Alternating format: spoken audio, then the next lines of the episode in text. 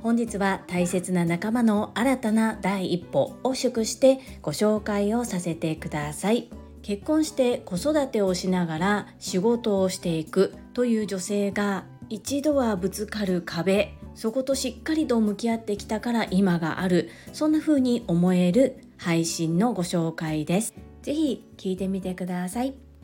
この放送は声の祭典 Voicy フェスを応援し来年はスタイフも巻き込んだボイスフェスにつなげていくよう1万人動員を目指す日野武さんの提供でお届けいたします。日野武先生1週間のスポンサーありがとうございます。日野武先生が応援されている Voicy フェス2023について詳細を述べさせていただきます。聞くから変わる人生がある Voicy フェスと題して10月25日水曜日から27日金曜日までの3日間2ステージで約60の対談を届けてくださいますこの配信を聞こうと思うとチケットの購入が必要となりお値段税込みで3900円となっております。すでにどなたとどなたが対談されるのかというタイムテーブルが発表されております。こちら概要欄にリンクを貼っておきます。なかなか普段聞くことができない対談。しかも音声でのお祭り。昨年は8000名を動員されています。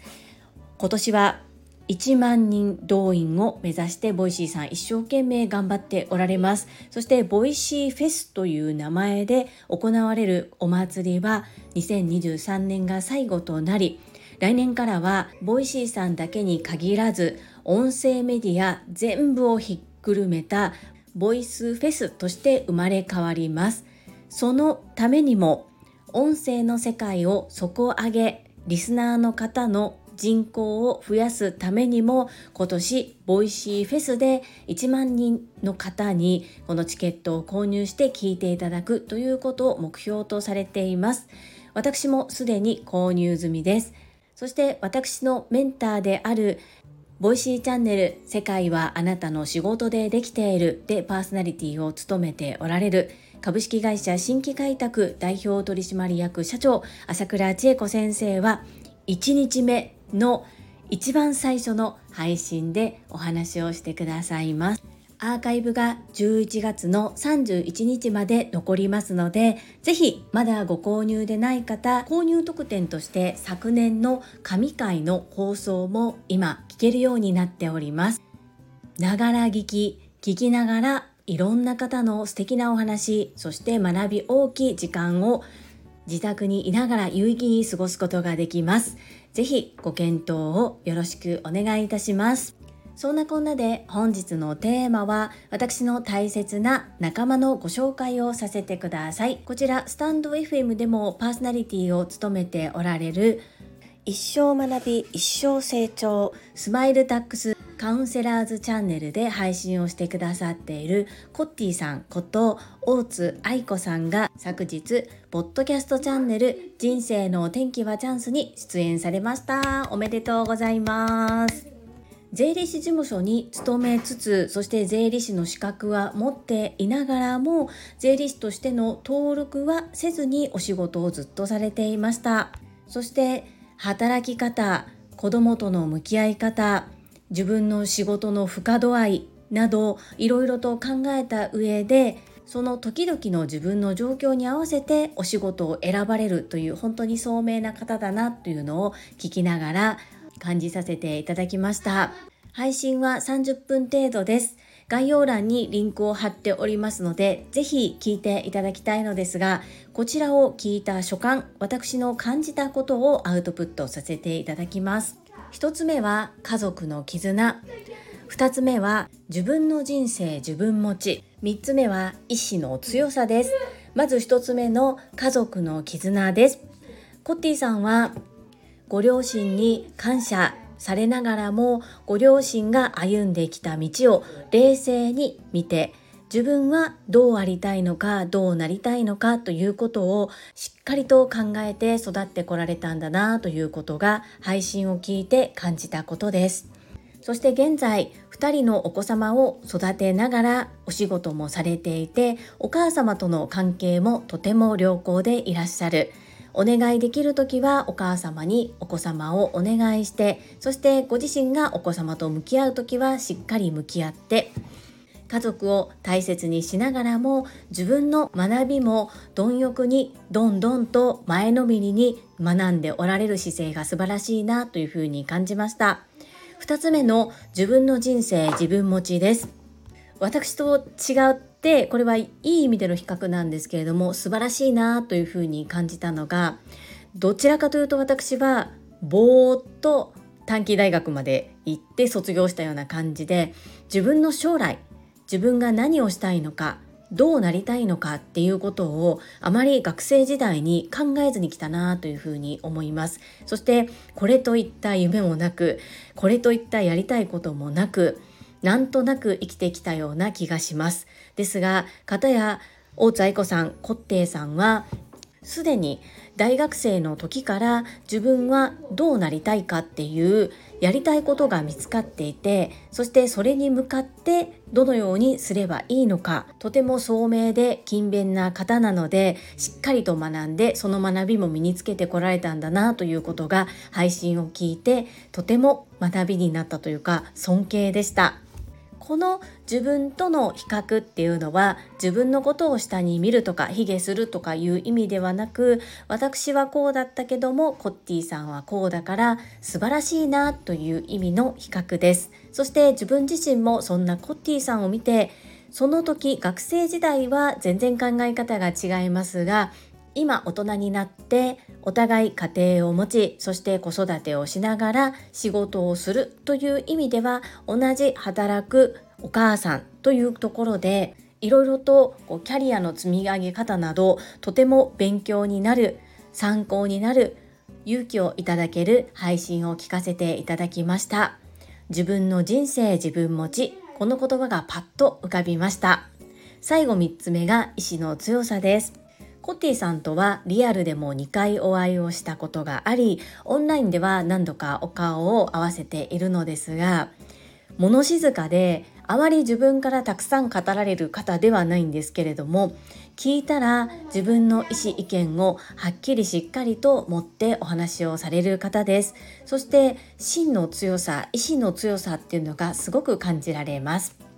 ちゃんと軸があって自分がどのように学びを深めていくのかなりたい自分になるためにどう動いていくのかっていうことをちゃんと考えて動いておられる方だなというふうに尊敬をしております。そしてちょっとした裏話といいますかここだけのお話のような感じになるんですけれども私は大津愛子さんとは昨年の9月から株式会社新規開拓代表取締役社長朝倉千恵子先生が主催されている女性専用の営業塾トップセールスレディ育成塾オンライン版の第7期でご一緒させていただきました。その時一緒だった時の最初の印象はあこの方ちょっと怖いのかなっていう印象だったんですね。それはなぜかと言いますと Facebook クで見るプロフィール写真でしかお顔がわからなかったからなんです。そしてオンラインで学びをすると言いましてもオンライン上にはうん十名の方々が出られていてそして自分も講師先生方の話を聞くのに必死なのであまりこう全体を見渡してどんな方がいるのかっていう見てる余裕もない状況でした。なのでお顔がわかるのは本当に Facebook のプロフィール写真だけでなんとなく怖い方なのかなっていう印象しかなかったんですね。そして今年の1月に初めてリアルでお会いした時に感じたのが笑顔がめっちゃくちゃ可愛い方だったんです。そしてお話ししてみるとずっとニコニコされていてうわーめっちゃ可愛いなって。女性の私から見てもわめっちゃ可愛いなっていう風に思ったんですね。そこで私も大津愛子さんも TSL の熟成ということで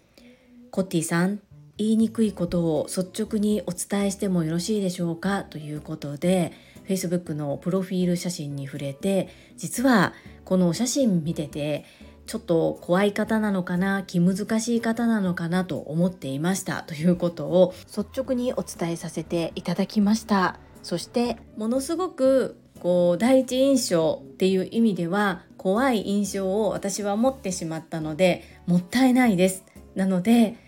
よかったら笑っているお写真に変えてみませんかっていうようなことをおせっかいながらに提案させていただきました。するとちょうどプロフィール写真のことを考えておられたり税理士の登録を考えておられたりいろいろと変わろうと考えておられるタイミングだったのでたまたまですが私がお声がけしたタイミングとコッティさんがお写真を変えようと思っておられたタイミングが一緒だったんですね。そして今日のサムネイル見てください。めちゃくちゃ可愛くないですか？この笑顔何パターンか素敵なお写真を撮られたんですけれども全て素敵な可愛い笑顔でコッティさんのお人柄がよく引き出されたお写真です。これからのますますの飛躍を本当に自分のことのように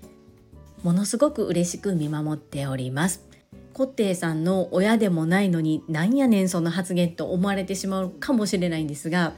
一緒に学んだ同士ということもあってなんだかこう他人事ではない本当に憧れますし尊敬しますしかっこいいなと思いますしそれと同時になんかやったっていう感じなんですよね。勝手に身内的な感覚になっております。ということで何か一歩を踏み出してみたいなとか変わりたいな変わってみたいなと思っておられる方そして今自分の置かれている状況から抜け出したいなと思っておられる方は特にこのコッティさんの人生の転機はチャンスを聞いていただけると背中を押してもらえるのではないかなというふうに思います。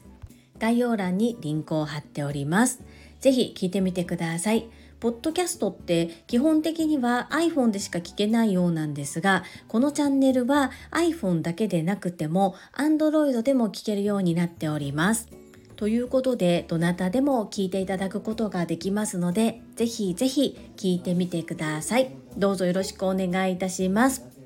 本日は私の大切な仲間、大津愛子さん、コッテイさんの人生の転機はチャンスを聞いた所感をアウトプットさせていただきました。皆様ぜひ聞いてください。どうぞよろしくお願い申し上げます。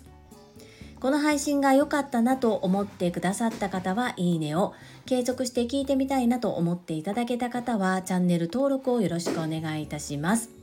皆様からいただけるメッセージが私にとって宝物です。とっても励みになっておりますし、ものすごく嬉しいです。心より感謝申し上げます。ありがとうございます。コメントをいただけたり、各種 SNS で拡散いただけると私とっても喜びます。どうぞよろしくお願い申し上げます。ここからはいただいたメッセージをご紹介いたします。第783回気づき仲間と絆と共通言語こちらにお寄せいただいたメッセージです。超健康プレゼンター清水智博さんからです。ジュリさん、琵琶湖100キロウォーキング、誠にありがとうございました。クラッカー。ボキジミさん、わざわざスタンド FM の方までお越しくださいましてありがとうございます。この度はたくさんの感動をありがとうございました。マインド TU さんのコメント返信でも語らせていただいたんですが、残り3キロというお写真をいただいた時にあと制限時間が1時間ちょっとだったということでおそらく普段だったら3キロを1時間以内で歩くということはとても簡単なんでしょうけれども24時間以上寝ていない状態そして足が痛いということも聞いていたので勝手に私が焦ってしまいましたね。それまではこう歩かれている方のスマホのバッテリーが気になって気になってなかなかそのボキシミさんの Voicy とか直接メッセージを送るっていうことを差し控えていたのですがもうどうしてもその1時間あと1時間っていう時間を切った時にもうここで頑張らないと絶対に後悔するっていうふうに勝手に思ってしまって「ボキシミさん足痛いのは気のせいです」とか「あと59分です。頑張れ。いけ。ゴーゴーゴー」とかねかなり勝つ的なメッセージを送りつけました。癒し系じゃなくて威圧系でごめんなさいっていう感じなんですけれども。Voicy の中ではそれが逆にこう背中を押したというふうにおっしゃっていただきましてありがとうございます。後で見返すと申し訳なかったなと思いながら過酷な状況の中本当に感動をありがとうございます。そして改めまして琵琶湖チャリティ100キロ歩行大会完歩おめでとうございました。パチパチパチパチ。せーのボキボキ。メッセージありがとうございます。続きまして石垣島のまみさんからです。樹里さんこんばんは石まみです。ご縁って素晴らしいなって本当に思わせてくれた5名の皆様のチャレンジでしたね。トラファミリー最強説。はいマミピメッセージありがとうございます。それぞれの方のアウトプットも聞かせていただきましたが本当に感動で涙が溢れましたね。そしてトラファミリー最強です。マミピメッセージありがとうございます続きまして第784回健康有機栽培と無農薬栽培の違いはこちらにお寄せいただいたメッセージです。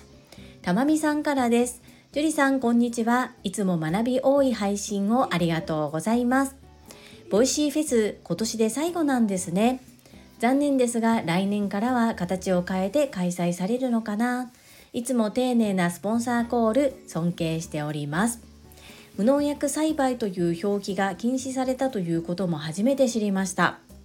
そして私もまさになんとなく体に良さそうという感覚で選んでいましたいつも体に良いことを教えてくださりありがとうございますちなみに応援されて嫌がる人はいませんよましてや仲間を大切にされる清水さんやマインド TU さんです樹里さんがそこまで伴走してくださったお気持ち届いていないはずがないです。ハート。たまみさん優しいメッセージありがとうございます。そうなんですよ。ボイシーフェスという名前での声の祭典は2023年で終わりだそうです。来年からはもっと分母を広げてそして音声メディア全体でボイスフェスという形でお祭りをしたいというのが岡田健太郎社長率いるボイシーさんのお考えのようです。そして冒頭のスポンサーコール聞いてくださりありがとうございます。はい。私も有機栽培や無農薬栽培そしていろんな添加物のことなどもまだまだ学び中です。さん情報がある中でどれが正しくてどれが間違っているのか。そしてどこまで自分が取り入れるのかということもしっかり学んだり選び取っていく時代だなというふうに感じています。知らなかったからでは済まされないなと子供を育てるようになって感じております。少しでも参考になるのであればとっても嬉しいです。そして私の若干強引なこう応援ですね はいありがたいことにボキシミさんやマインド TU さんはそれをありがとうというふうに言ってくださる方でありがたかったですたまみさん優しいメッセージありがとうございます最後に石垣島のまみさんからです樹里さん、こんばんは、石まみぴです。何度聞いてもいい言葉。体は食べたものでできている。心は聞いた言葉でできている。未来は発した言葉でできている。食べるもの、聞く耳、発する言葉、一つ一つ自分で選んで気をつけてまいります。マミピメッセージありがとうございます。正直これ自分に言い聞かせていたりもします。すごく耳が痛いなというふうに思うんですね。ほんの少し前までの自分は発する言葉が全てマイナスでした。そして気持ちも全て後ろ向き本当にもったいないことをしていたなというふうに思うんですが自分で気づかなければ自分で変わろうと思わなければきっと変わろうともせず変えようともせずそのままだったと思います。きっかけってどこにどう転がっているか分かりませんね。そしてどうせ発するのであればやっぱりプラスの前向きな言葉を発していきたいと思います。ボキシミさんがおっしゃっていました。マインド TU さんは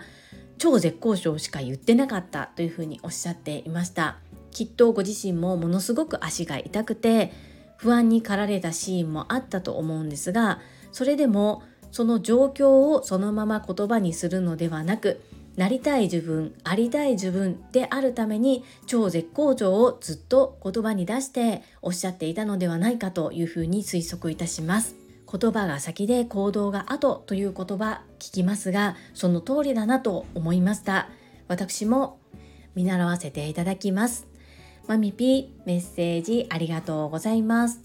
はいいただいたメッセージは以上となります皆様本日もたくさんの意味やメッセージをいただきまして本当にありがとうございます。とっても励みになっておりますし、ものすごく嬉しいです。心より感謝申し上げます。ありがとうございます。最後に2つお知らせをさせてください。1つ目、タレントのエンタメ忍者みやゆうさんの公式 YouTube チャンネルにて私の主催するお料理教室ジェリービーンズキッチンのオンラインレッスンの模様が公開されております。動画は約10分程度で事業紹介、自己紹介もご覧いただける内容となっております。概要欄にリンクを貼らせていただきますので、ぜひご覧くださいませ。2つ目、100人チャレンジャー in 宝塚という YouTube チャンネルにて42人目でご紹介をいただきました。こちらは私がなぜパラレルワーカーという働き方をしているのかということがわかる約7分程度の動画となっております。概要欄にリンクを貼らせていただきますので、合わせてご覧いただけると嬉しいです。どうぞよろしくお願い申し上げます。それではまた明日お会いしましょう。素敵な一日をお過ごしください。スマイルクリエイター、ジュリでした。